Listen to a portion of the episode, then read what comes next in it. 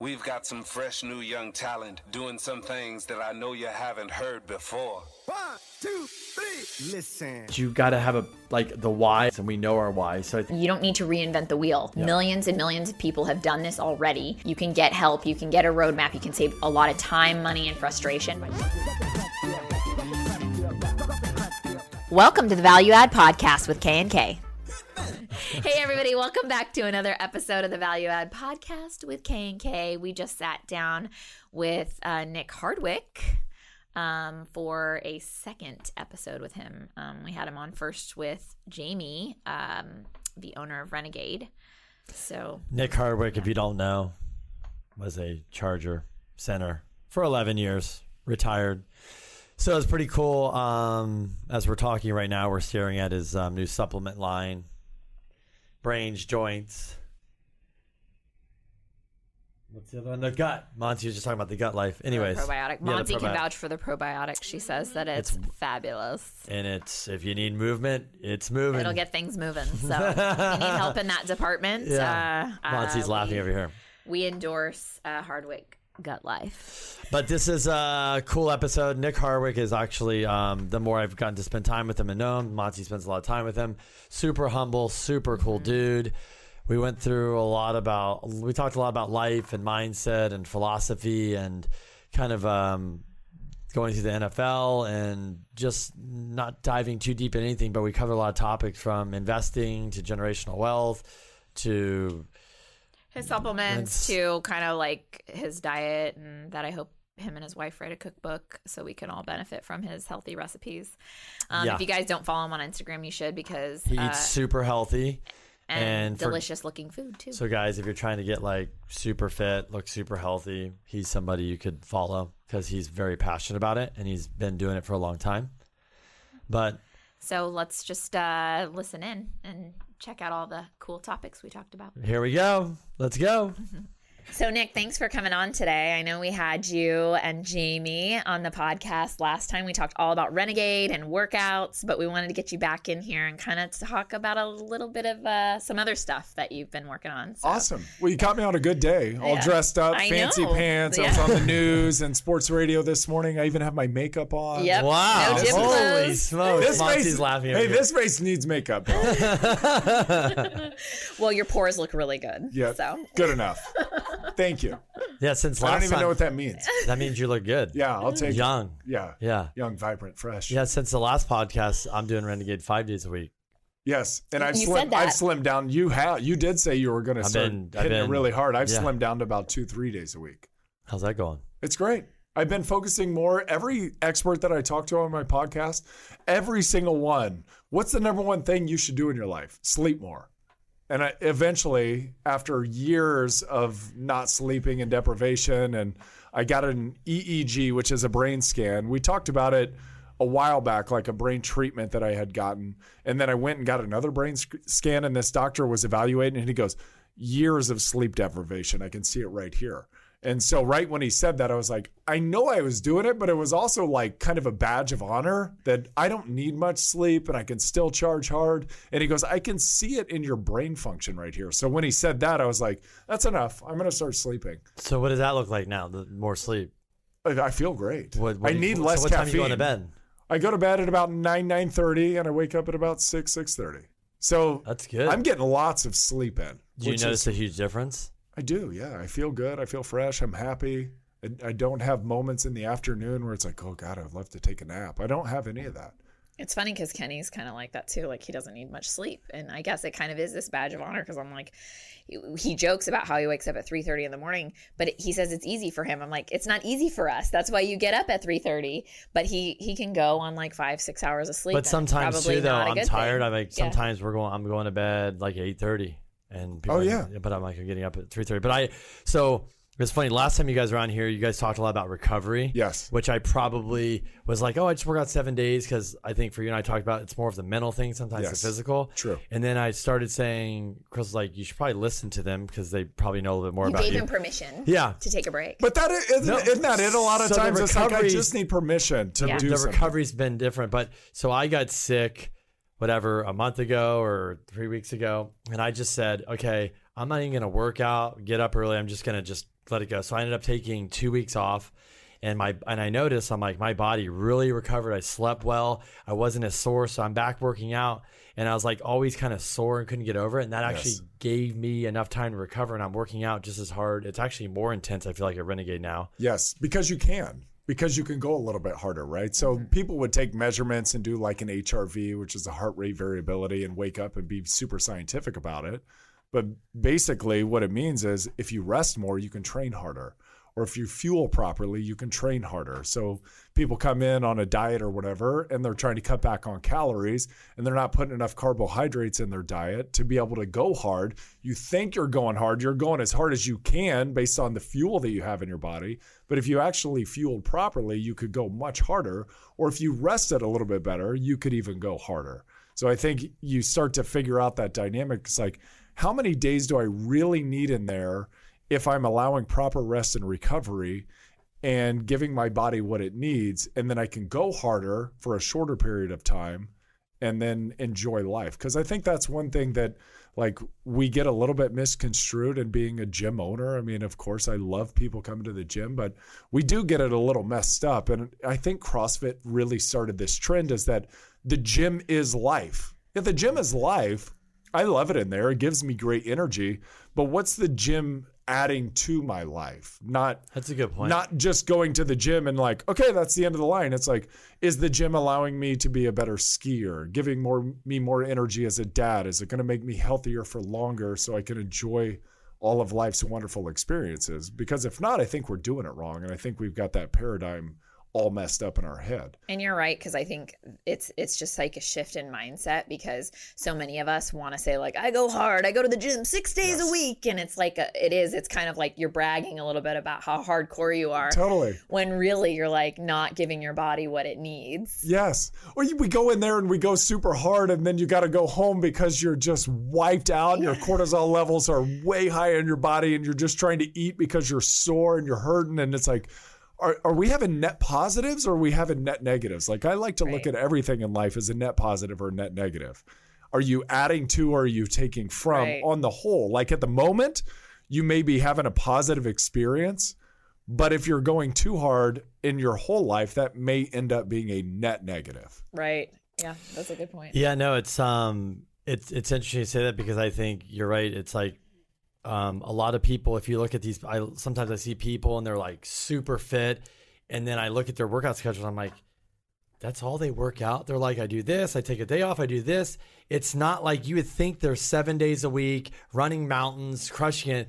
And I think they've learned over time, like I actually don't need to do that. Yes, Like, but and they- that's mastery, right? So when Yeah. you when you start something out and you're a newborn in it, there's a little bit of beginner's luck, and you have a ton of success, but you're just doing the fundamentals, and then kind of as you go along that learning curve, you start to incorporate more dynamic things, and and then eventually you come back to a mastery level where you can just strip it once again all the way back to the fundamentals. And you don't need all the extras. You don't need to be seven days a week. You don't you've figured out what works in your world and you just do that over and over again until it stops working and then you switch it up a little bit and you make these shifts and that's real mastery is coming back to a beginner's like state where all i have to worry about is just the fundamentals and the basic techniques and that will get me what i'm really looking for I mean, um, so you got a lot of stuff going on. Um, the more we kind of get to know you, I know Monty, you're working with him, but um, you just launched this product line. You're doing a podcast. You do Fox. You do radio. You're investor. yes So um, I think one of the things that we thought was really cool about you is we've got to meet athletes or people that have come out of a career. It could just be somebody that just worked in a and a, they were a doctor, attorney, or lawyer, or just in a job, and they come out and they retire and they have nothing to come to yes and they either die or they're like, this is boring, they go back. You've kind of come out of a career where you're like, you physically have to work. And after that, if you don't set something up, you're either don't have money and you got to go do something or you got to figure stuff out. Like, how have you kind of done the transition from like NFL to like now in the reality of like the real Civilian world? life. Right? Civilian life, yes. civilian yeah, life. I don't think it it was a smooth transition. I was ready for the transition, but then when it smacks you in the face, the reality that you're no longer an NFL player, There's that psychology behind it. It's right? brutal. Yeah. Yeah. I mean, the whole thing, like, I wanted for my entire NFL career, I played 11 years with the Chargers, and my whole time, I knew how dangerous it was to really get intertwined with the identity of being a football player. And I knew because I was part of the players union out of my 11 years, I was the rep for the Chargers for Oh, wow. nine of those years. One of my mentors, his name is Roman Oben. He's in charge of NFL youth football now, and he was a fantastic mentor. So he's like, You really want to be a part of this because of the guys you get to be around, all the lessons you get to learn, and everything. And what that had my eye on from my second year on in the league was the transition out because it's a really dangerous time in a lot of players' life. And I knew that I needed to be very wary of wrapping me, Nick Hardwick, into the identity of being a football player. So I tried my damnedest to be Nick Hardwick who plays football. Like when people would ask me what I did, I was like, I, I was very hesitant to be like, oh, I'm a football player. I, this is what I do for a living because I knew how dangerous that was. Yet after 11 years and Which is a long Can't career. help it, right? and I'm an all-in guy. Like everything I do, I want to give my all to. Like awesome. here's my soul. I'm going to commit completely to this thing because I feel like it's the only chance you have at being successful is fully giving yourself into it. Like Bobby Ross at Junior Seau's funeral ceremony at Qualcomm Stadium, he said, he's like, you're either the chicken or the pig at breakfast. The chicken donates his eggs. The pig gives his life. And that's how I always felt really successful people are. It's not just what you do, it's who you are. And you really embody what you're doing, and that mm-hmm. allows the success. You're kind of creating that. I guess it would be like Oprah's Secret or the book The Secret. It's like Yeah. when you start embodying what you're doing, that's when you're going to have all the success. Yet I knew it was dangerous, but after all that time, I just I realized like two months into my retirement, I was like, oh crap. I was Nick Hardwick, the football player, not Nick Hardwick who played football. right. And I have to find a new identity. I had stripped all my weight off, which I think helped me realize that I can't go back. There's no turning back. I'm not going to be an NFL lineman anymore. I was down 85 pounds. That's not happening. So, what are we going to do now? I immediately, upon retirement, had a job at the local radio station. I was on the Classic Rock channel and I was there 3 to 6 p.m., Monday to Friday. And I was like, this is what they told us to do. It's be prepared, have a transition in mind, be ready to go. I was kind of following the game plan and the blueprint. And then two months into that, there was a, I think it was a Saturday morning, I just melted down in front of Jamie, my wife. And I basically Wow. was like, I don't know what's happening. Like I was a blubbering fool, and and this is kind of a funny story now, but I remember looking at her and I was like, I'm going to give you everything but a million dollars, and I'm going to go to Nicaragua, and I'm just going to see what happens. And she's she looked at me, and I think she had so much strength and conviction because we had two really small boys at the time, and it was it's funny now, but it was dead serious then. Like I was in a really really dark place. It was like not suicidal, but everything but suicidal. And so when I told her that, she looked at me and she kind of looked around the room. We're in the kitchen. We got one little boy sleeping, and the other one's like playing in the living room. She's like, No, you're not. She's like, We're going to get you help. We're going to figure out what's going on, and you're going to be here for this family. And she's basically like, smacked me. And it's like, You're not doing that. And so I went immediately, called my co host at the radio station, called my boss, was like, Hey, I'm not coming in Monday, and I'm not coming in any day after that anytime soon. I need to figure this out. Wow. And so Jamie got me set up with a doctor, went to a doctor, had my blood levels checked. So I thought I was doing everything right, right? I lost all the weight, everything was good, I was fit, I was eating really well, life was good.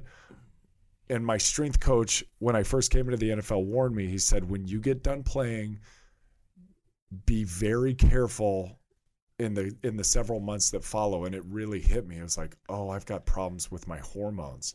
So when you get done fighting every day and going in and pumping heavy weights and firing up the the male hormones that we count on and then it just, just stops. just to be us and then it's cut off like that falls off of a cliff which is super dangerous which is when i went and got my blood checked i had the male sex hormones of a 92 year old and the doctor's like how are you here yeah. and I said, well, just we need some help. And so we got all that sorted out. Thankfully, the radio station, the cluster called back and said, hey, we've got an opportunity for you to be the sideline reporter for the upcoming season. It was my going to be my first season out. I think it could be really good for you. It could be really good for us.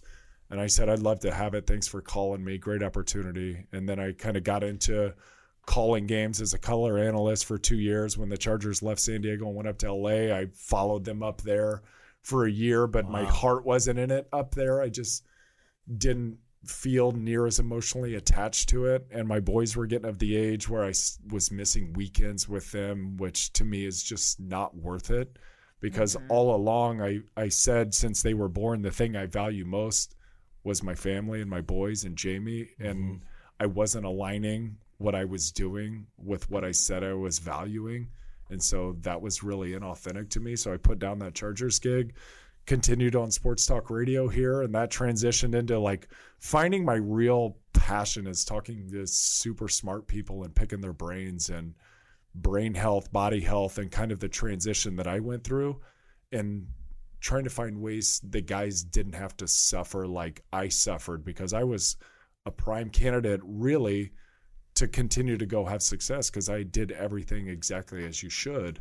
So I know guys who didn't have a long, stable career and take care of their finances or have good personal relationships, how dangerous it really could be. If it was dangerous for me, how dangerous was it for them? For sure. And then for regular people transitioning jobs or just living life or having young kids and stress and all of life kind of just hits you at once in a moment, you're able to keep it back as much as you can. And then all of a sudden you feel overwhelmed. So, you know, the podcast came about. And then i once again, is like, I want to go all in on this thing. And that's kind of where we're here. It sounds like your wife too was just like a major support because Oh, she yes. kind of gave you that swift kick in the ass that you needed. Yes. And not every player has that either. I mean, Mm-hmm. some they might have other people in their life that kind of just go along with it. Okay, we'll just go. And then how long would that spiral be if you didn't have somebody to be like, uh, no, we're gonna yeah. because how do you i mean it seems like now i mean with all the things that you've done as far as like testing and things with doctors is that you learned from testing your hormones and everything i mean how could you have possibly known that unless you went and got those tests i mean you would have just Yeah. thought you were losing it going crazy and you're like no this is actually like my chemistry Totally. is off You would have thought you were just going badass crazy. Mm-hmm. And for a moment, I did. Mm-hmm. I, I really thought that. I was like, I'm just losing my mind. Football's gone. I've lost my identity. And maybe the, the damage that I did in football is irreparable at this point. And turns out it's not. My Right. brain is functioning. and how many players have gone through that Oh, know? gosh. The, the didn't exact same thought process and go, well, that's just football yeah instead of going, okay, I did play football. Yes, there was damage that was done, but what can I do in retrospect to go back and try to clean up or help work around some of the issues that I may have caused myself? Mm-hmm. Yeah. And, and you're right, though, 100% without Jamie, one, we wouldn't be anywhere near the position that we are as a family and the way we care and love for one another and the way our home environment works. We wouldn't be where we are from a financial standpoint because I think it just having somebody like her who's very grounded and very normal and doesn't like material things just for me that's incredible. And then she she values health and knows enough to help continue to push me in the right direction. And then or she gives it to me and she understands me enough to go here nick here's some information. And then she knows that i'm going to take it i'm going to devour it and i'm going to really go somewhere with it it sounds like you guys have an awesome Behind every That's cool. amazing man's a more amazing woman. Totally. And you find that more and more, really. Yes. It's like it's it, I don't know, it's like why that is, but it's like it's it's just it works. yes And I think a lot of it's um that's one of my fascinations is is like I think is the whole generational wealth and setting yourself up, but I think a lot of it I always tell people they're like how do I get started? And we always say the first thing to start is the mindset. Because you have to change it even with it's the same thing. If you're going to go play football or come out of football it's the mindset but it's like but you have to get in the mindset to want to go get the help and go through that and the testing and all that. If you're not into it if you just go to nicaragua and go run in the jungle for a year, go check out yeah you're done. yeah you're done. You're done. Your mind. So I tell people it's all mindset, and then you got to get a plan. But I think it's just with anything, and like you have a wife that just has a mindset that just kept you grounded and like I'm here, we're here, Yes. just, we're to rock. You don't Yeah. need to go. Or at least you can be that for each other. Like one day she might need that from you, Yes. you know? So it's yeah, and I really do hope. I, I hope it never happens that Right. she needs me, but I do hope to be there and be ready to handle whatever comes. That's exactly it. It's like being tough, being resilient, and being able to help one another. That's why we get into this whole marriage thing in the first place. Is really to lean on one another, to encourage one another, and I I think as much as anything to make each other the best versions of ourselves that we can. It's not to change.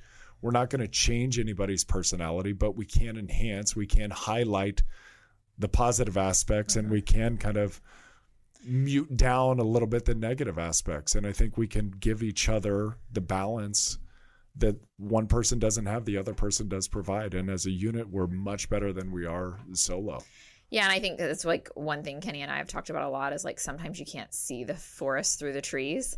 So knowing kind of your partner's potential and helping them to see it Yes. over time because you know sometimes that you are in that place where you feel hopeless and you're like, "Oh, I actually do have this" because your mind is a really powerful thing. I mean, it's easy to say you need the mindset.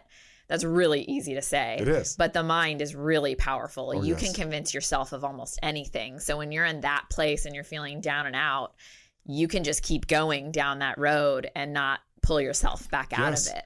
having somebody to hold you accountable i think is huge and i think mm-hmm. waking up to somebody like i've realized in the last several months that everything i do in my life is geared to make jamie happy first and foremost and my boys happy second and i tell the boys that it's like when they're back there bickering or something and i get mad at them i go you do realize every time i raise my voice it's because i feel your mom's getting upset at you and i don't want her to be upset Every Kenny. everything I do is geared to make her happy and then them. And I always let them know I choose her before I choose you Mm-hmm. because she was my best friend before you came in here. That's smart though. I mean, you have to do that. I think there's a lot of families out there, and I know we're kind of getting off track, but there are a lot of families out there where the mm, you know parents, one or both, choose the children first, and then your relationship Yeah. suffers because you're like, we're first before our kids, because Yes. it's kind of like put the mask on first before you put it on your children. Exactly. Yeah. You got to be healthy here for your kids to be healthy. Create the healthy Yeah. environment Yeah. to live in. And if we have a healthy relationship, they can then see what healthy relationships look like. And then they can go out in the world and they can continue to interact and Mm-hmm. find relationships that look like that. Because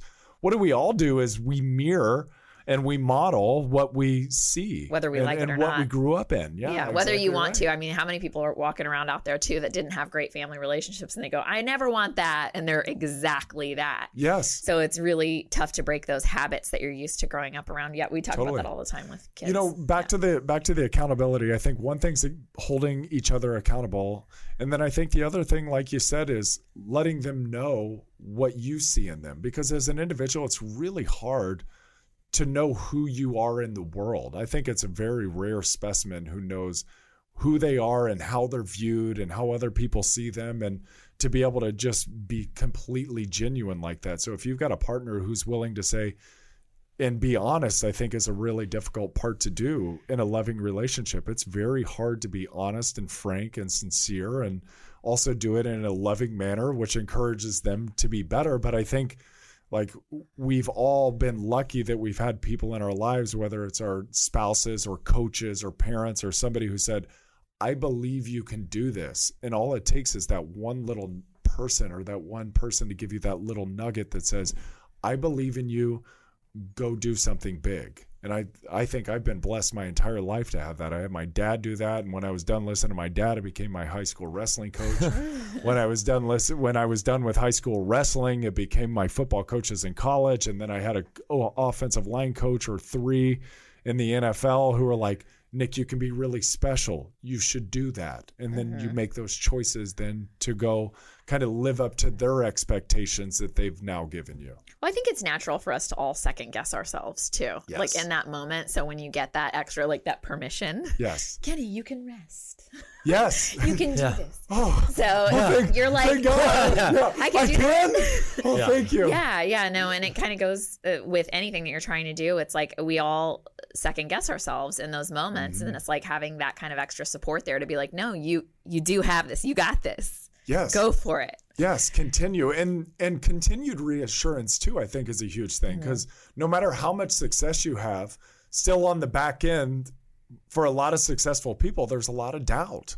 Like I go to Fox Five in the morning, and, and I still at times, it's not every time I go on there, but at times I have to remind myself, calm down. You're gonna live. You're gonna make it through this. So I used to have a mm-hmm. massive fear of public speaking. Mm-hmm. And then now I'm doing public speaking. I had a gig get canceled last night because of the coronavirus. But it was like I have to continually remind myself it's like you've done this a bunch before. You're going to be fine. In fact, go back and remember the last several of them. You had a lot of fun and you couldn't sleep afterwards because your adrenaline was going. What a great feeling to feel alive. So go in with it, understanding that yes, you have trepidation, but at the end of this, you're going to be so thankful you did it because you're going to feel plugged into the universe. You're going to feel alive. Well, I think it's good if you. It's. I was just saying, I'm interested to see what kind of positive things have come out of football for you because I feel like there's there's things that are really tough about football Mm-hmm. and then there's things that have probably helped you a ton in the Oh. way that you work with people and deal with people and like that kind of positive self-talk is so helpful to have because I say all the time but there's there's a lot of noise out there too it's like you hear from one person do it this way and then do it that way and then this is right but that's wrong and then this is right you know so i think it's easy for us to doubt ourselves now especially in the world of like social media and having access to everything Yes. you can find if there's something you're thinking you can find something online to justify To where you're support at it. That's Yes. exactly right. So yeah, kinda whether it's negative or it's positive. Right. Yeah, you Yeah. can you Yeah. can find Both. either or. Yes. Yeah, you can feel like a reason to sit around and mope and feel bad for yourself, or you can feel a reason to get off your ass and get back to work. And yes, you had humbling lessons taught to you, yes but these are just steps along the way. And I think that for me was the greatest lesson that the NFL could give me was it was very humbling. And I, I get a, the opportunity frequently to speak to the Chargers rookies as they're coming in. And one thing that I, one thing that I'm sure to tell them every single time is I have a little PowerPoint presentation that I give them. And one of the last slides after kind of going through here was the day to day, here's how I like to game plan and strategize, and here's what I think about finances. And and then at the end of the presentation, I put up a strand of DNA. And I said, at the end of the day, you're just really freaking lucky. You're really lucky that you had the right parents to give you the DNA that gave you the physical tools necessary to be in this room. But remember this you're no better than anybody else in this world. And don't forget that. You may make a bigger paycheck, and for whatever reason, at this time in the human cycle of life, people show up in mass to watch you guys beat your heads together. Yeah. But it doesn't make you better than anybody else. It doesn't make you worse than anybody else, but you're just a human. And so treat the janitors with kindness and respect like they're your mother, your sister, your brother, your father.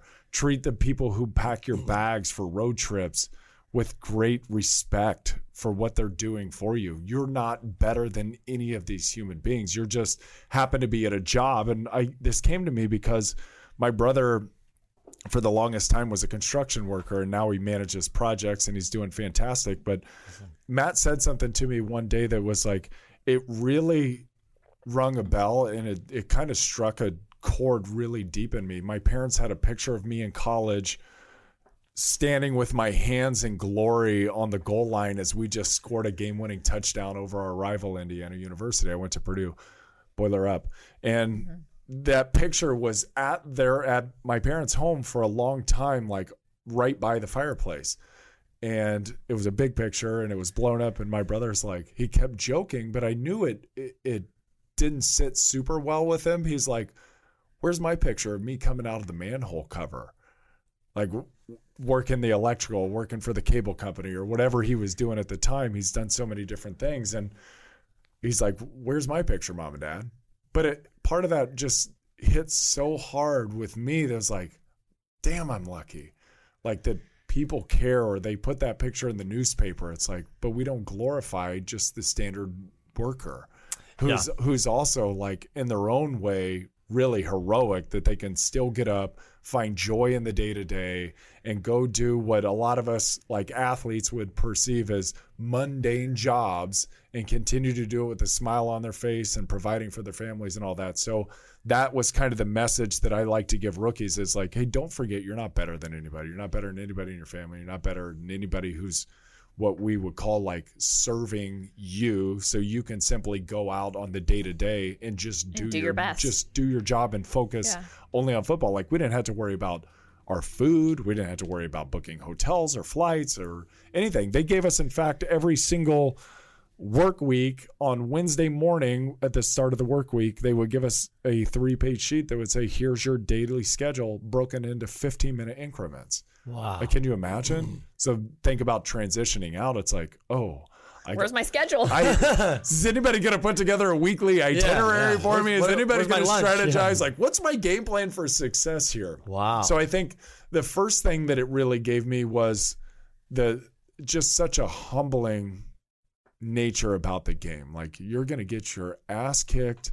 There's going to be people who are better athletes, who are smarter, who are faster, who are stronger, who come in with a better game plan, and then there's going to be moments where you just drop the ball like where you are not we call it now the goat like hey he's tom brady's the goat it's like greatest of all time. Like no we used to call it the goat was like the dude who had the bad play who cost the team. Yeah. like i had a huge one of those in 2000 god it was 2011 in kansas city on monday night football on halloween night. And we were down. It was a tie game. We were on their 15 yard line minute three to go in the game. All we had to do was take a knee it was first down on their 15 all we had to do was take a knee and i fumbled a snap because we tried to run a play. We fum- philip rivers and i fumbled the snap. And we ended up losing the game in overtime because they got the ball back. Like we were going to take three knees, kick a field goal, game was over. I tried to do like a hero play and get this block, and I thought we were going to score a walk off touchdown, and woo, everyone was going to feel good. And on Monday uh, or Tuesday, I was going to look at the film and be like, "Look at that block! Wasn't that awesome?" All of a sudden, I'm in the locker room, and Philip and I are looking at each other like, how are we going to explain this? Like, what happened? We didn't even know what happened with the snap. Like, how did we drop it? Fireworks went off at the wrong time. His hand flipped over. I think I scared him with the kind of block that I was trying to do. And like for three days after that, we're like, how are we going to get over this? Like in the media, am I ever going to be able to go out in San Diego again? Can I go to dinner with my family? Are people going to throw things at me? How do you get over that? It was just that, and that, that was That's a tough funny. question, yeah, yeah. that's so what Philip and I were texting back and forth was he's like, How do we even show our face in the facility? Because it's so Like, public, you know, It's like so oh everybody sees it. Like it's Monday night football. Like Yeah. screw up e- all the time, but even- nobody's watching you on Exactly. camera and talking about it. even all of our peers were watching. So if it were a standard one o'clock Sunday game, nobody's watching, or just your community's watching, and that's it. But like all of our peers were watching. Every center in the NFL was watching. Every quarterback was watching. Everybody was watching. It was a huge game. And he goes, How do we even trust going forward that we're not going to have that happen again? Because we didn't know how it happened. So we couldn't really explain it. It's like, we just have to get back to work. And then I was hit with this message that I still to this day try to impart to my kids. And this is part of the humbling nature of the game. It's, I'm not as good today as I will be tomorrow. I'm not as good today as I will be tomorrow. And I say that all the time. And it, it really allows a growth mindset. It allows you to go out and really stretch your boundaries and fail.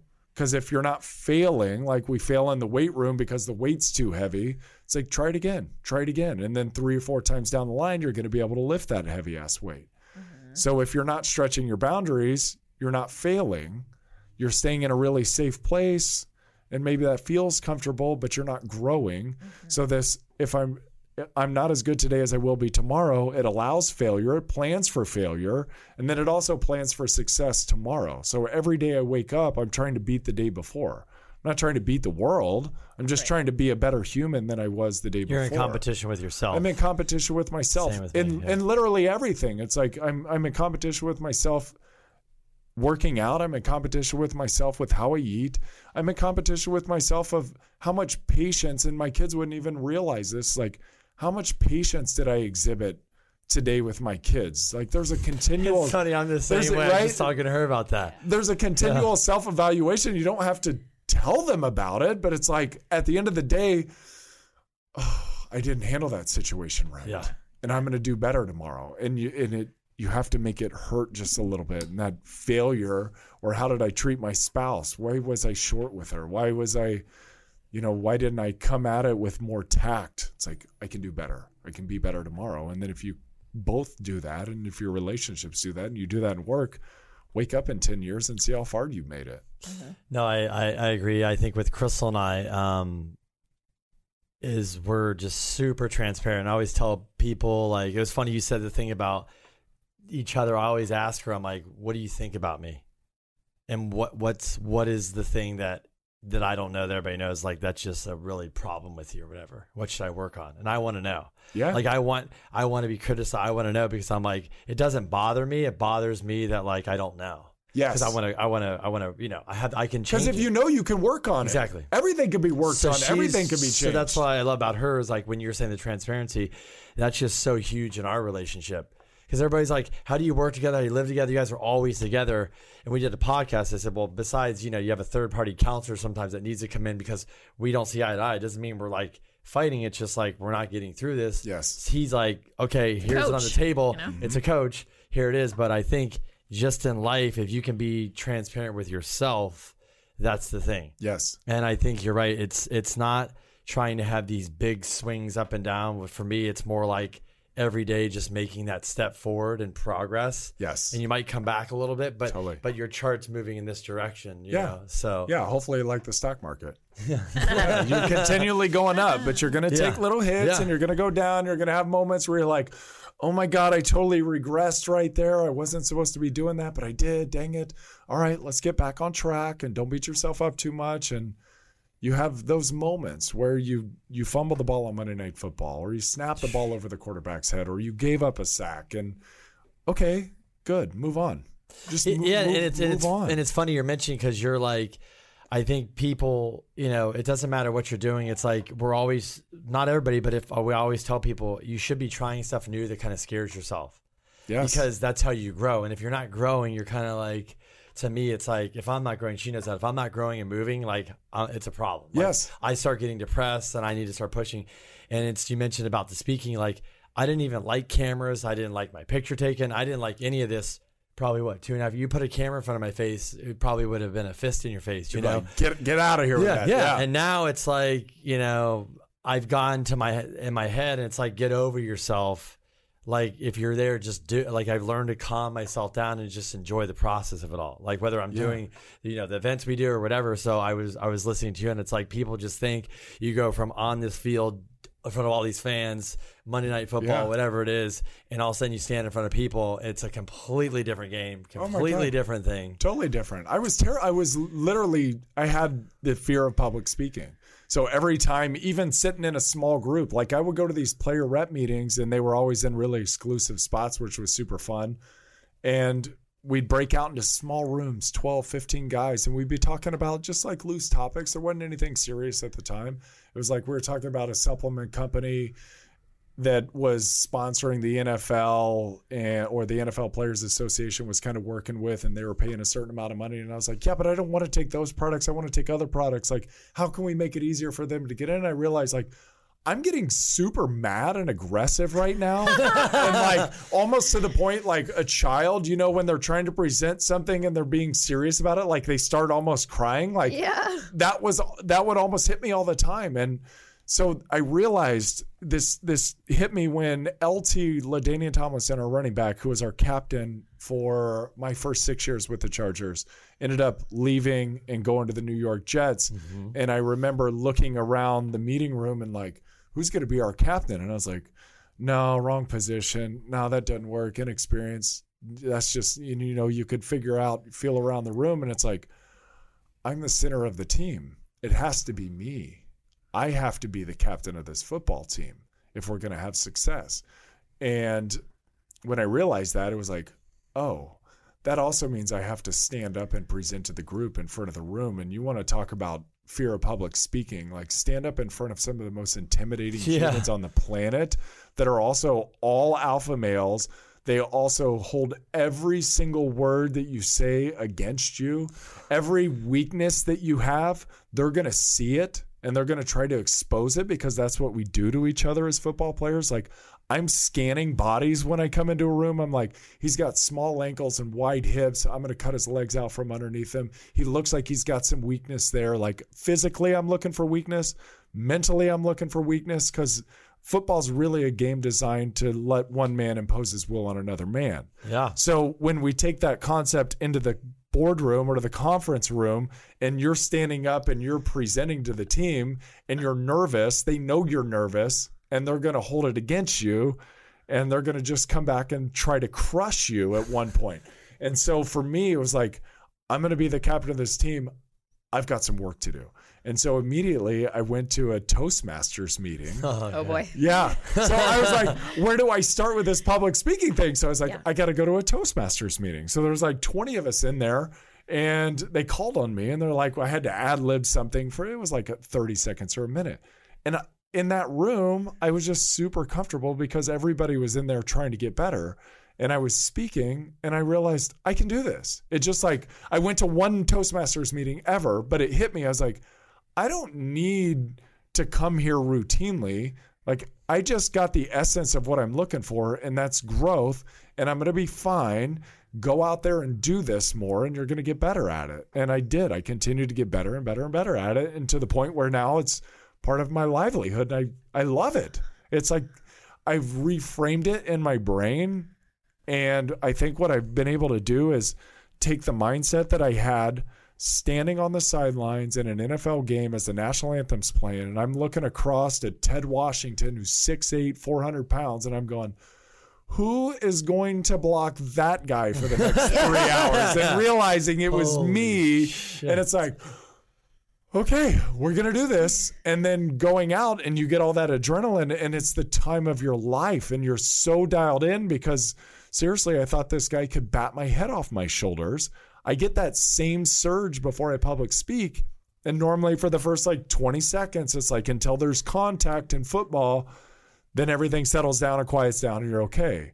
But in that first 20 seconds of a public speech, normally I'd be like, I used to be super nervous doing this. So thanks for having me. This is super cool. Like I get to do this now. And then once you ease into it and expose yourself, make yourself vulnerable, it's like, oh, we're all good here. Yeah. Like we're cool. And then it's super fun. And it's the same thing for me now that I can't play football. It's like, that's as live as I can get Yeah. is is speaking in front of people, whether on TV, radio, here, in front of a group, that whatever, mindset again. whatever it is. Yeah, Yeah, it's a. I was. I, I always get really nervous before speaking in front of people. I'm better in small groups than with big ones. Yeah.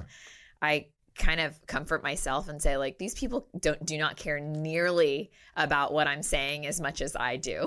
Mm-hmm. like nobody cares. They're thinking about things. Their phones buzzing. Yeah. They're whatever. Like I'm not that big of a deal. Like just get out there and do it. you Just know? go. Yeah. You know what I try to give people more than anything when I'm speaking is not everyone has what they need in them. Everybody has Yeah. the lessons from their life. I try to give them my energy. I think Yeah. that's one of the greatest gifts you can give is take my energy. Like you're going to leave this and you may remember one sentence that I said, but you will overall hopefully be infected with the essence of what I gave Yes. you. You will be able to take this energy and go use that at least for a time being. And I think a lot of successful people, it's like you run hot for as long as you can, and then I need to get my batteries recharged by somebody else. So then we look for motivation. We look to the hmm. Tony Robbins of the world. And it's like, Yeah.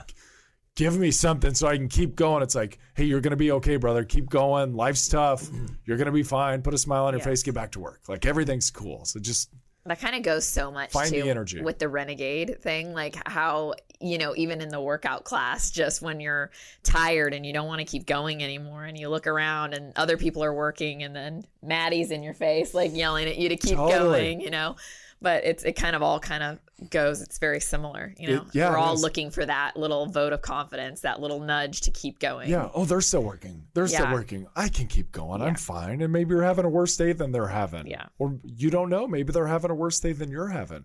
So, Philip Rivers, once we were sitting around a a snack table we called it. It was the night before a game in a hotel in Kansas City, and there was about eight of us there. And he said, "You know what's a really interesting game is if you write like one of the worst things that's happened to you in your life, or you write your life experience and you pass that around the table." And let everybody share. And we don't know where it started. We shuffled the deck before we handed these cards out. Everyone will be super thankful to get their card back at the end of the day. Like Yeah. everybody's life has had tons of trials and tribulations. And so when you're looking on the treadmill, it's like, you don't know what I'm going through. It's like, you don't know what she's going through. You don't know what he's going through. We're all going through something. Yep. Like no matter where you're at in life, it's it's hard. It is. I It's think hard. all of our experiences are different for us. I was just listening to another podcast too about like forgiveness. I think it was a the Schwarzenegger, one of the daughters, wrote this book, and she was saying like some of these people's experiences, like Pablo Escobar's son apologizing to all these families that his father hurt, or the wife that was cheated on that had to forgive her husband, like the family of the Columbine kid. Like, Oh. there's just why I get goosebumps even thinking about it. But everybody's experience is so different, and it was traumatic and extreme for each individual person, no matter what it was. Yeah. So, no matter what, we're all going through something that feels really important or really, you know, heavy for us. Yes. And that's one thing that has kind of come to me very recently is like trying to look at other people with a lot of compassion. Mm-hmm. Like we because we don't know. Mm-hmm. Like try to get into their life and get into their head so when you're looking at them they're not just another person passing you by in the car or on the phone or whatever. It's like these are real humans with real life experiences and just be compassionate because you don't know what they're going through. Like somebody gets pissed at you and instead of being like back at you, pal, you know, like you're driving on the car, you're on the street, or so like, yeah, you want to blow up on me, I'll blow up at you. I I've recently taken the the like mindset. every day. Yeah, it's like. I feel yeah, I feel bad for you. Like I feel bad that you're that mad. Like I don't know what's happened in your life But recently. me, That's what I say. But me going 45 and you want to go 60, you're not really that mad at me. Like, yeah, it's not me. Yeah. Yeah. it's I'm just happen to be the object that you're able to take it out on. So you're I guess you're welcome and I'm sorry. I try to Yeah. pass that on to people all the time because Crystal's really that's one of her strengths is like especially for me is she just can like if somebody's really calm and- upset, I can be like, "That's not about me. They're going through something." Yes. Yeah, Exactly. and in our Hopefully business they're we deal with okay, that. you know? We're dealing with a lot of yeah. we're dealing with finances and monies and people inheriting properties or people trying to steal Mm-hmm. pro- money. It's just it's crazy, and so you're just getting somebody, and sometimes it's like this person's upset, and and in work I'm actually really good about it. Somebody's flipping off, and I'm like. Hey, what's I just go, let's stop. What's going on in your life? Let's Yeah. just put this aside and they're like this. I'm like, okay. So you're upset about that, but you're yelling at me and I totally understand and it's okay. I get it. But let's just calm this down and then this makes it will be a lot easier over here. You just gotta like, you know, it's like if we calm this down, everything else is gonna be okay. Exactly. But if this is out of control, everything's out of control. Oh, totally. Yeah. Speaking of that, recently I'm going through like a loan process. Uh-huh. And Those are fun. oh my God. Oh my God. You know what I've learned through this Oh. process is you don't have to show them everything, dude. Like, and don't come in too strong. Give them what they Yeah. ask for. Give them and what that's they, it. yeah, Nothing that's, more. and that's what I've Yeah. learned because the more doors I open, the more it's like, okay, well, we need to see the profit and loss from this business. We see the profit. yeah. Give me the K1 on this. And I'm like, oh my God, like, just take one of the accounts. And eventually I was almost like, all right, I'll just pay cash for the damn thing. Like, I don't, whatever. Like, I was just hoping to free up some money, whatever, like, not a big deal. And I chewed out the, the loan officer. I was Happens like, all the time. this is ridiculous. I was like, this is ridiculous. I was like, Yep. do you also want to look at the visual prostate exam that I'm about to get? Actually, we'd like to see that. yes. I was like, Yes. holy crap. I'm like, this is unbelievable. So you know it's funny is um on the side note, so sometimes we deal with a lot of complicated people, have a lot of business. So I tell them, I go, look, I'm really good at bringing you down the road, but you got to tell me everything up front because if you you know don't try to hide stuff, they'll find it. Then it's more work. So some people do that, and then some people just things just go wrong because they're not up front, and they find this and that, and like you get this, and sometimes they're they'll call Rose or somebody they're upset, and I call them and. I'm like, I know they're upset. I like, I know you're upset. So I call and like, hey, I go, so Nick, you're not having fun yet? And I just knock them out of the moment. They're like, what? I go, you're not having fun. This is this is the part of the loan where it's fun. This is fun. Yeah, this is fun. You're upset. I got all this paperwork, and so I, I go, look, you got to just laugh. So I tell people, you got to laugh. This is ridiculous, yes, but this is the world we live in. Yes. You know, everything was too easy. Now it's too hard, and it's actually gotten better. But it's like this is it. So I always say this joke, and people, I can snap them out of it. and I go, look, I get it. You're pissed. I've been doing this 16 years. I've had this conversation a thousand times. Like Yeah. we just got to get through this. I always but- tell people nobody ever has fun doing alone. Like, No, I- we don't even do wanna it. Like, alone. I Yeah. know that's what I wanted to say. I'm like, you are stealing the joy out of this, and I'm like, no, this is the part that nobody likes. And so then, like, back people to the literally think it Yeah. like, ruins their life. yeah, back to the mindset. You're ruining Like, my life Yes, right now. With I'm this. trying to be conscious of other people's what their experience is, and then I get caught up in the wave, and it's like, "Raw," and I send him a So if you got text. chewed out by Nick anytime recently, Yeah. it's because he's going through this. I'm sorry, Ken. I apologize. So I sent, I sent him. I woke up the next day, or I went to bed that night, and I'm like, "What are you doing? Like this isn't." So it's one of those moments, right? It's like the fumbled snap for me. I'm like, "Crap, serious regression here," and then I wake up. I apologize. you? You're like, I'm stronger than this. like, come on, I apologize. You're better than this. Get back on. Everything's fine. Chip away at the 20 items that they sent yeah, right. It's Deep like breath. The second 20 item list that I got yeah. sent in a oh week and a half. Hey, no problem. Gonna handle it. and every time they're like, oh, I swear this is the last one. Last, what? yeah, Sorry, got another la- one. yeah, got another list for you. Last one. So, So I want to anyway. shift gears really quick Yep. to your supplement line. Like, how did this all come about? And Yes. Yeah. Yeah. So yeah, super cool. So basically, like my philosophy kind of came to me through the football experience. So I would play everything in reverse. I would go, have I done everything this week or this off season to ensure that I'm going to have the outcome that I want at the end of the year? Right. So if we're playing the New England Patriots this particular week, I'm going to put in a countless amount of hours. But if we're playing the Cincinnati Bengals, am I going to look back if we happen to lose on Sunday? Am I going to look back Sunday night, Monday morning, and go, I took it. I took it easy on myself. Like I really didn't do everything that I should have. All of the programs that I had in place for myself, my game plan, study, and all that. I didn't do what I was supposed to do, like the basic fundamentals, handling my business up until that point. So with health, the same thing. I, I believe the same thing. It's like, are you doing everything you possibly can today to ensure a positive outcome down the line? So I want to live to be 100 years old or 95 years old, or I really want to have a long, healthy life and be able to witness as much of this experience as I can and enjoy my kids and their grandkids or their kids and maybe their grandkids if I'm lucky enough and be with Jamie and be able to not have her pushing me around and have me Changing just your diaper. ju- yeah i don't i don't want that kind of experience i want to be healthy and so for me it's like eat as well as you possibly can. And then i happen to come across a supplement line that i really believed in that i started taking and that we were able to take and make our own. I didn't come up with the formulations. I just have taken the products for a long time and then we were able to make them our own. And we did that two years ago but it's taken two years to really find the shipping, the fulfillment, the back end. So when you place an order and it says add to cart, buy that in two days or three days, their order it's is actually more there. complicated than it sounds. It's super complicated. Yeah. exactly. And then this is just the start of it. So further into my health philosophy, it's like after losing the weight, my my number one thing as a football player is taking care of the brain.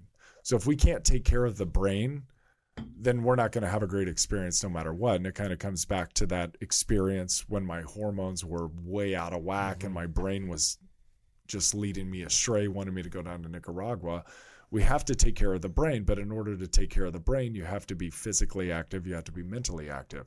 So if you're not at a good, healthy body weight, which I realize losing the weight, if you lose one pound of body weight on your lower body extremities, your joints, your hips, your knees, your ankles, your feet, all of those joints receive three to four times less pressure and impact. So Wow. think I think I lost eight- I lost 80 pounds, so that's 240 to 320 pounds that my joints take less every time I put a foot down.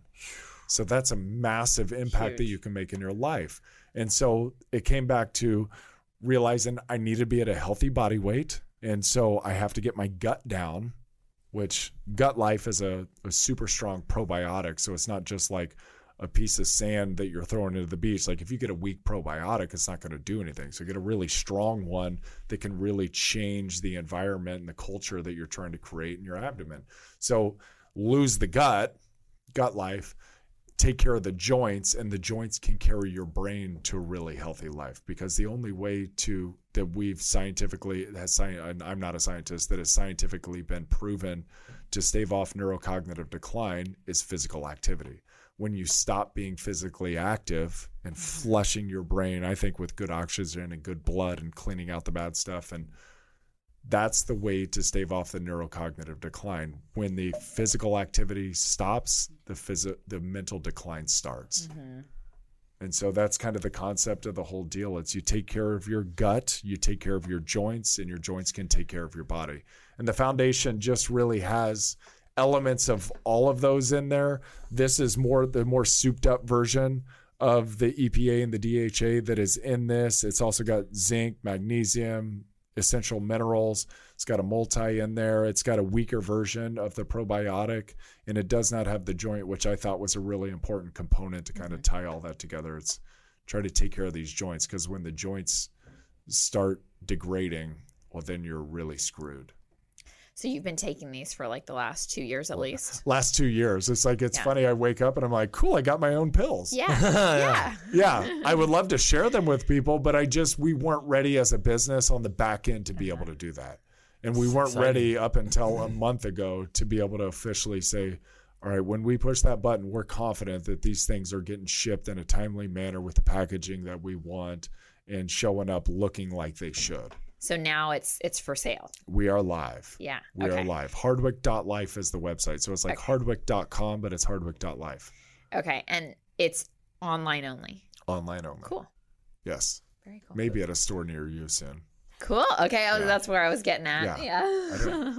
I would Where- like I would like to eventually. So eventually. did you go like in a lab to create these, or No, these these are pharmaceutical grade. These are created by a bigger company Okay. who does hundreds of millions of pharmaceuticals, but a lot of times through medical practitioners, through naturopathics, doctors, osteopaths. So a lot of doctors who have their own supplement line, they use the exact same company that I'm using. So I know I was not in the lab creating these. I would not trust something that I created in the lab, but I do know the efficacy of them just because I've taken them for two years. You've been I be- guinea pig. I but yes. Yeah. And and that's how I like to do it. I'm a really good middleman. Uh-huh. You don't want me formulating business plans necessarily. You don't want me formulating supplements, but I do know what is good and what works. And that's same thing with Renegade. You don't necessarily want me writing your program, but I did understand the concept of it was just a beautiful concept. I did understand that the programming that Jamie does is at an exceptionally high level,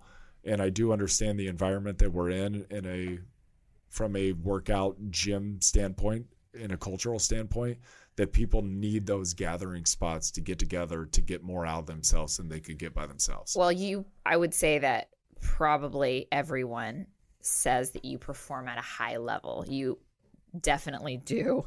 So it's like if Nick Hardwick can perform at this level and he's taking these, then I think I should take them. And I think that's kind of why Kenny was like, after that podcast with you and Jamie, he was like, shit, if Nick's working out there five days a week and he looks like that, I'm going to go there five days a week and see what happens. yeah, I mean it You know? takes I mean, time, but no, yeah, It does. I mean, It really takes and, time. And they are, and the more I'm there, it's funny because I was there, and um, as Monty knows, I don't really pay attention to what they say. I just kind of look around what they're doing, and I just do it. And Yeah. I, over time, I'm just like I'm that ADD, same way, yeah. And then so I, um, sometimes Matt goes, "What are you doing?" I'm like, "Oh, I didn't even look. I wasn't paying." He's like, "Dude, do you pay?" No, I don't. I just kind of watch. So. Um, I'm the Luis. Luis came I'll over. get the hang of this. Watch. Yeah. Yeah, Yeah. Luis came over he'll last figure it out. Friday, I think, and he's like, he's like, "What do you think of the switch?" I was like, "Switch?" He goes, "The switch." I go, "Dude, what are you talking? Switch?" He goes, "The routine switch up." I go, "Is that what it is?" Because I was off. He goes, "Why?" I go, "I was like, God, am I just weak or what is going on?" Because I've been He's stepping been up saying weight. that. Yeah. And he goes, "Yeah, it's crazy, right?" I go, "Okay, I thought it was me." He goes, "No, no, no, dude." And then I was like, "Matt, did we just forget about like there's I noticed in all these blocks we just got no there's no breaks, there's no recovery." He goes, "Yeah, we're not gonna do recovery." I'm like, "Oh, okay, cool. So we're just not recovering anymore." He goes, "No." I go, oh, "Okay, cool." Gotcha. So anything you can do to like, yeah, I mean, maximize stuff is I think is Yeah. you know, but nobody knows this stuff. That's the problem is nobody's tried it. They're trying all this stuff. There's a lot of different stuff Yes. out there, you know. So So there's tons of different stuff. And for me, this is just the baseline. Yeah. Right. It's not, this isn't performance enhancing Yeah. by any means. This isn't your pre workout. This isn't your post workout. Maybe eventually we'll get to start incorporating a more diverse product line. That's but I cool. really do think if we just take care of our fundamentals, we're going to be at a really good place. Like, so many people would go eat like crap and then throw in all these supplements into their pre and post workout. And I'm like, but that's not the whole idea. It comes back to the net positive, net negative. Isn't it so weird? People go to the gym and then they go like eat a donut or something. I mean, you just see that. Yes. My mom's that person, so she's like, she's like, well, I went to the under the gym. I could just, you know, eat three donuts right now. Now, I'm like, yeah, no, don't you want to like eat healthy since you did something healthy just Yeah. now? I don't know. You know, back to the concept that you brought up about coming to the gym and let's stick with this and let's see what we can look like if we go five days a week and we really chip away at this. I think that's why people love the kind of bodybuilding concept just in general, not at our gym, but just in general, is because if you are so consistent and meticulous and pay attention to the details and you track your met, you track what you're doing and you follow the data and you pinch your body fat and you see what you're putting in then you will get the results that you're looking for. And I think what it allows people to do, bodybuilding is a great place to start with it. And I think you can start at a pretty early age. Though I guess you got to be concerned with like kids getting erotic about food and stuff like that. But I think what it allows is you to understand that if you're tracking your performance and you're staying consistent with your performance, that real change can happen. And the body just allows us to see that. It's a very visual thing for us to mm-hmm. go, okay, so if I put all that work in at the gym and I'm very meticulous on the back end with my food and my supplementation and I know what I'm doing, I can do that in regular life. Like when it comes to selling real estate or when it comes to investing, if I'm very meticulous and I track where everything's at and I do it on a daily basis and I don't try to make wild, stupid gains in a hurry, then if I just do a little bit better every single day, then I can make big progress and let's see where it has. And I think the bodybuilding standpoint is just it's so easy to conceptualize because it's our body and we can see it physically and you can feel it changing. Well, I, I say that all the time though too. To Kenny, I was just saying like how you are in your personal life is kind of how you are in your business or fitness or health or Yeah. however. You're not just like this one person in this one area and then you're like fabulous in everything else. Totally. It just kind of we all struggle, but I think kind of the way that you handle personal situations is the way you handle your business too, or your finances or your health or any of that. It kind of says a lot about who we are. You are who you are. Yeah.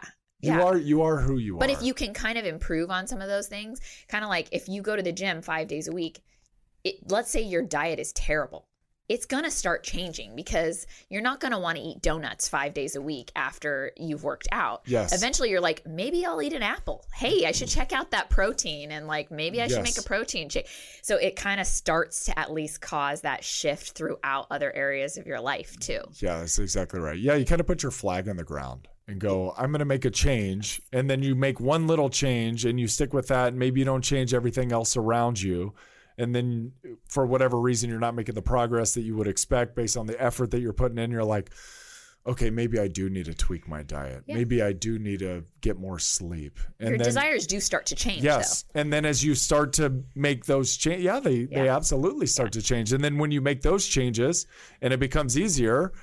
Then you move then you move on to the next thing that Yeah. there's another box always to be checked. So speaking of, um, one question is like when you and Jamie are going to make a cookbook because all I ever hear about from Kenny is I like, know. I see you post. I'm Nick's like, eating all this like so great. good. It's like, dessert, but it's healthy, and I'm like, nah, you, where you are the you guys eat instructions for this? Yeah. I need. On my Instagram story, it drives JB wild because I I take pictures of everything we eat, everything, and But you guys Yeah, eat so really it's like healthy. make a damn cookbook already, and the please. kids are like, "What do you do with those pictures?" And I'm like, "I just post them for people to see them. yeah, I just I really do. I just want people to be able to see them."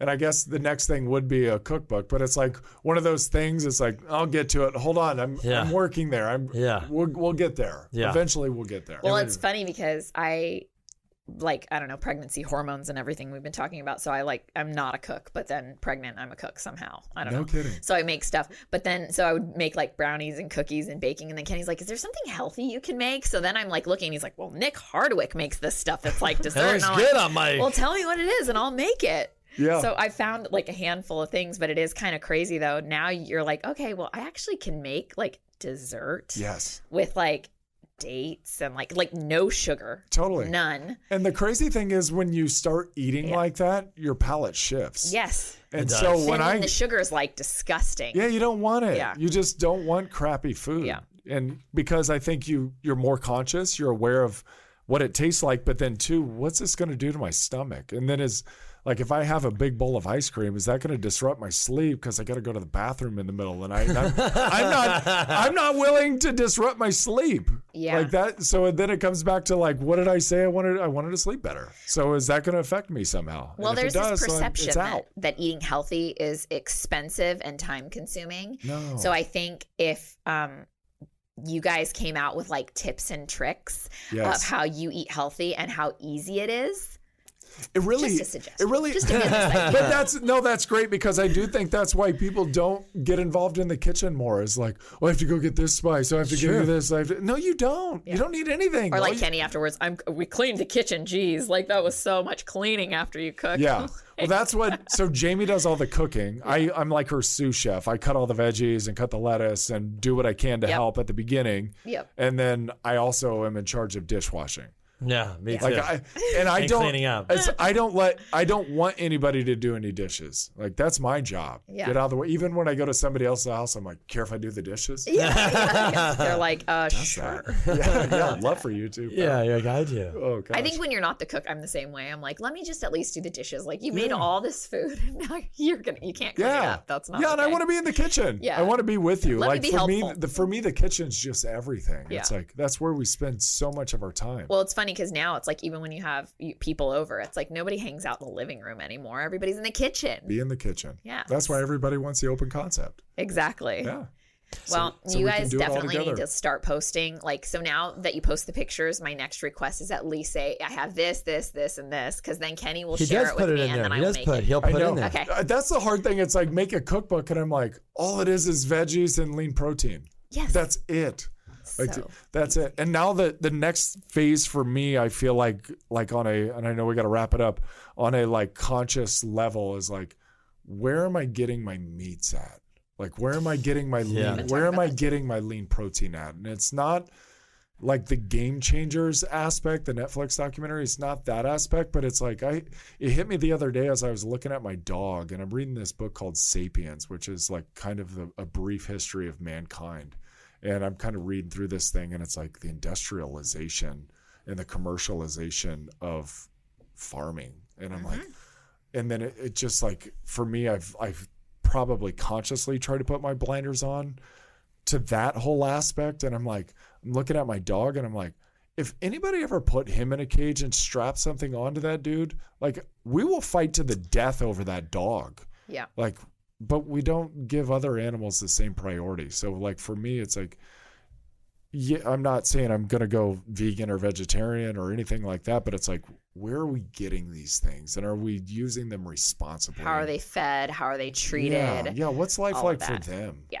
Yeah, because we're not here to rule the world. We're just on the world. Right. We're just a part of this thing. Right. Yeah. But at least we could be kind and support the kindness. Yes. Yeah. Exactly. And I, and I we think about that and talk about that all the time too. Is like um because of course now it's become there's like more of an awareness about this like grass fed beef and pasture raised and Totally. all this stuff. I think there's a difference. Humanely treated. yeah. Exactly. Yeah. So we've been looking at that. We eat a lot less meat. We don't eat very much meat now, but um, I don't not eat it. But you, I feel like we just said, I if we're gonna buy it, I want to make sure that it's like grass fed, pasture raised, treated kindly, Yeah. because that's the little part that you can do Totally. in the world to support, you know, businesses that have those beliefs. Exactly right. Yeah.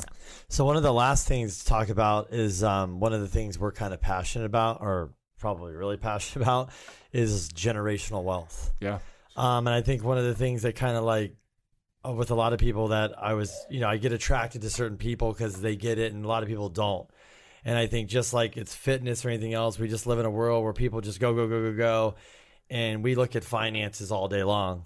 So I can really tell somebody by just looking at tax returns and bank statements and things, just how kind of they are, How they're right? living, yeah. Yeah.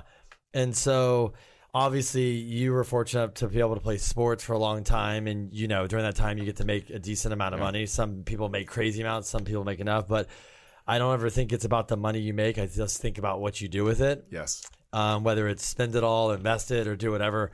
What have you um, just over your like when you started in the nfl and then now you're out like did you have a mentor about the money? And then where you because we see so many people now that we read about or hear about and it's like how did that person make so much money and then they're just broke and it's gone? Totally.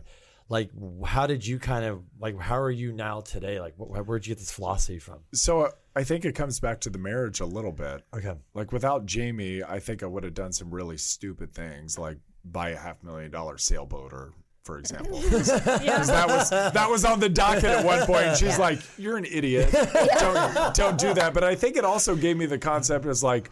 We got a family. We have to take care of them. We want to put them in a better place than we are. I think that's the goal of every parent is to not set your kids up better financially, but maybe to let them have a cool experience, like just have a really cool life experience. And so, my philosophy always in the NFL, and you hear these stories that you're talking about basketball players, boxers, NFL players, like everybody yeah everybody, musicians that have just actors have blown crazy amounts of money. It also comes back to marriage is I think a lot of the guys that I know that are in or have had financial trouble, they ended up with a divorce or children out of wedlock. So when you think about all the money that I, I made during my NFL career, if I were to get divorced, I'm immediately taking a 50% pay cut. Not only that, then I'm paying child support for the next 12 to 15 years and alimony on top of that. So good luck maintaining any semblance of financial freedom after a divorce or child support payments or children out of wedlock. I know some of the guys that I was playing with were paying upwards of eighteen, twenty thousand dollars per child per month. Right? So good lu- good luck with that because what the judges were looking at at the time was their salary at the time and they had to I think legally assume that what they were making at 24 years old they were going to be making at 64 years old. So their ex or their baby's mama or whatever it was was getting a paycheck in accordance with them making $8 million for the rest of their life or $4 million for the rest of their life. So literally just getting bled dry by child support payments, alimony, and and the divorce settlement. Mm-hmm. And I think that's just a massive hit. So a lot of guys that I realize that are in financial hardships is a lot of it is because of that. And two, it, it comes down to a lot of guys transitioning out of the NFL is brutal. It's also brutal for their wife and they find new identities and they may go separate ways and then the finances become strained because of the divorce and again the child support payments. But for me, my personal philosophy was one, never get divorced. So you, you ain't going anywhere. Right, yeah, we're yeah. we're never this Yep. this ain't Stuck happening. Stuck with me. You- we're here. Yeah. We're working this out. I'm going to do my best to be the man that you need me to be. Two is don't live outside your means. And I've always understood this concept is that it's much easier to move up in life than it is to move down in life. For sure. Like to go from the outhouse to the penthouse is a really easy ride. To go from the penthouse back down to floor two, it's not so comfortable. So always live below even your means. So we were very fortunate in the NFL to make a ton of money.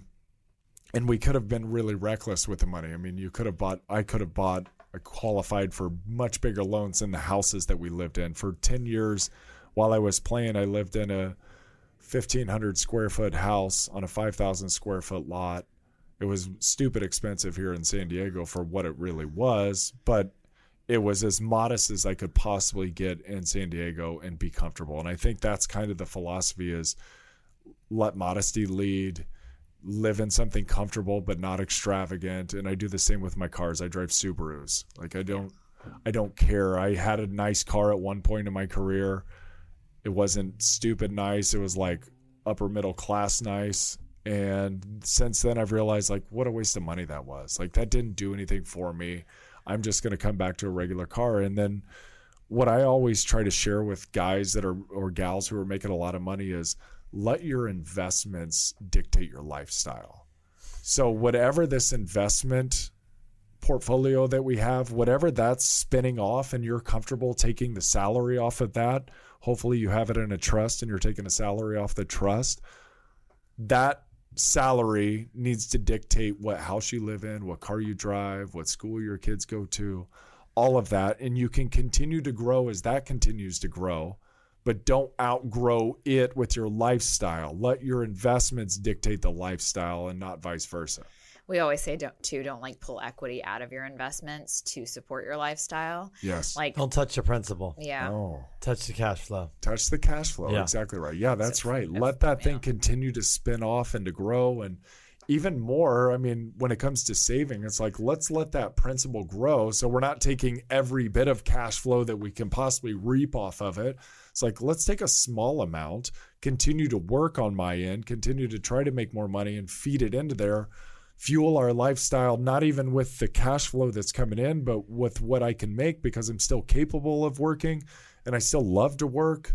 And I think it gives my brain a good exercise. So let's continue to do that and then allow this principle to grow. And that's a fun little game. It really is. it becomes addictive too because like you said i think we can get addicted to buying material things that give you 10 minutes of happiness Yeah.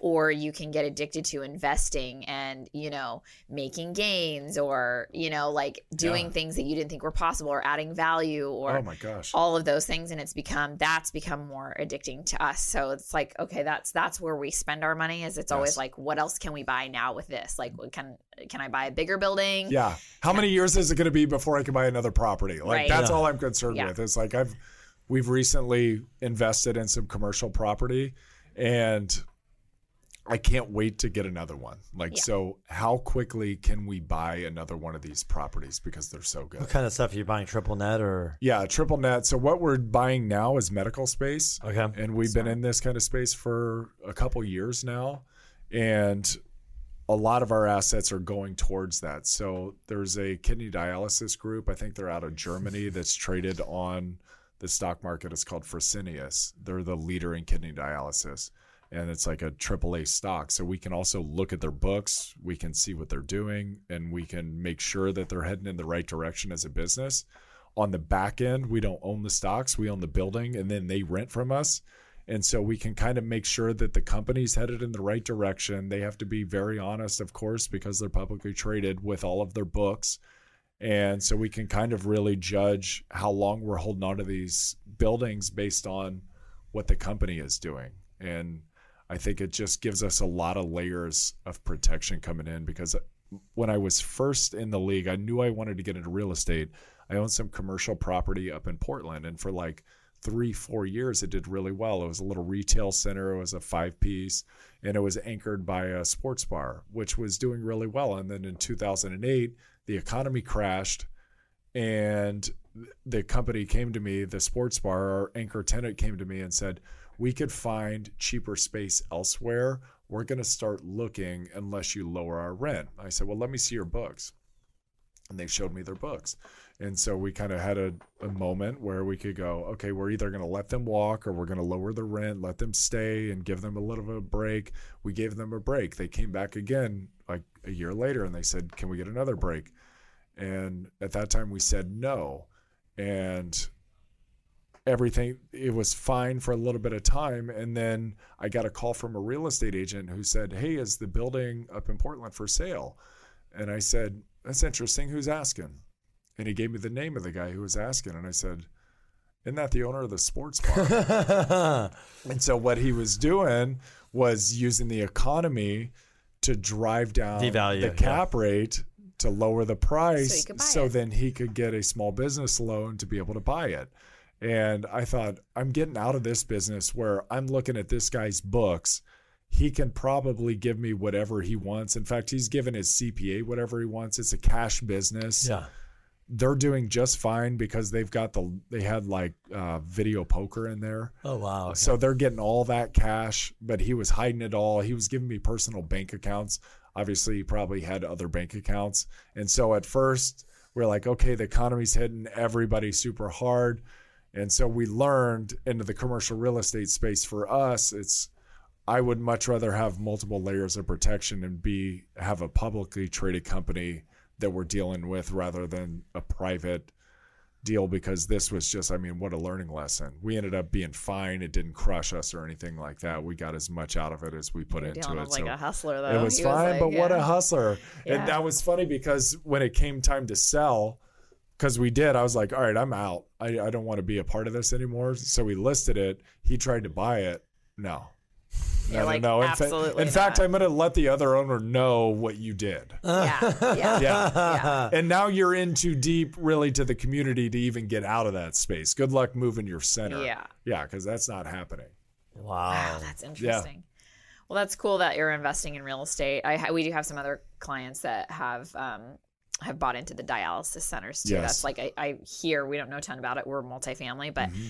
I hear that's a very big business and uh, it's a very safe investment. Sadly, You're it's a very big business and a safe investment. Yes. Yeah, because it means that people have a lot of health issues. yes. Yes, yeah, good it- and good cap rates, good cash flow, like good return on investment. Yes. Yeah. Sure. But we Yeah. also we also have invested in as limited partners a bunch of apartment complexes, other medical facilities, storage units, Like REITs or syndications or REITs. something. Yes, Nice. exactly. That's smart too. So a lot of those. So in the real estate world, we're also really diversified. So you guys are just looking to continue to grow your portfolio on that side too. Yeah.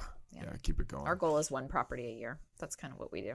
And when you can do that, it just and then it goes even faster, right? It's like an escalation. 'Cause So it's at- easier. at some point, scalable. yeah, at some point when The you have a machine certain works. amount- the machine boom. starts working itself. exactly right. You know, you get it. That's what I tell people. You get it big enough, and you don't even. Sometimes you don't even need your capital. It's just working itself. You can still grow with yours, but that's when Mm-hmm. Yeah. it gets really exciting. Yeah, at some point you'll be buying buildings as fast as you can find them. Yes. Yeah, that's the goal.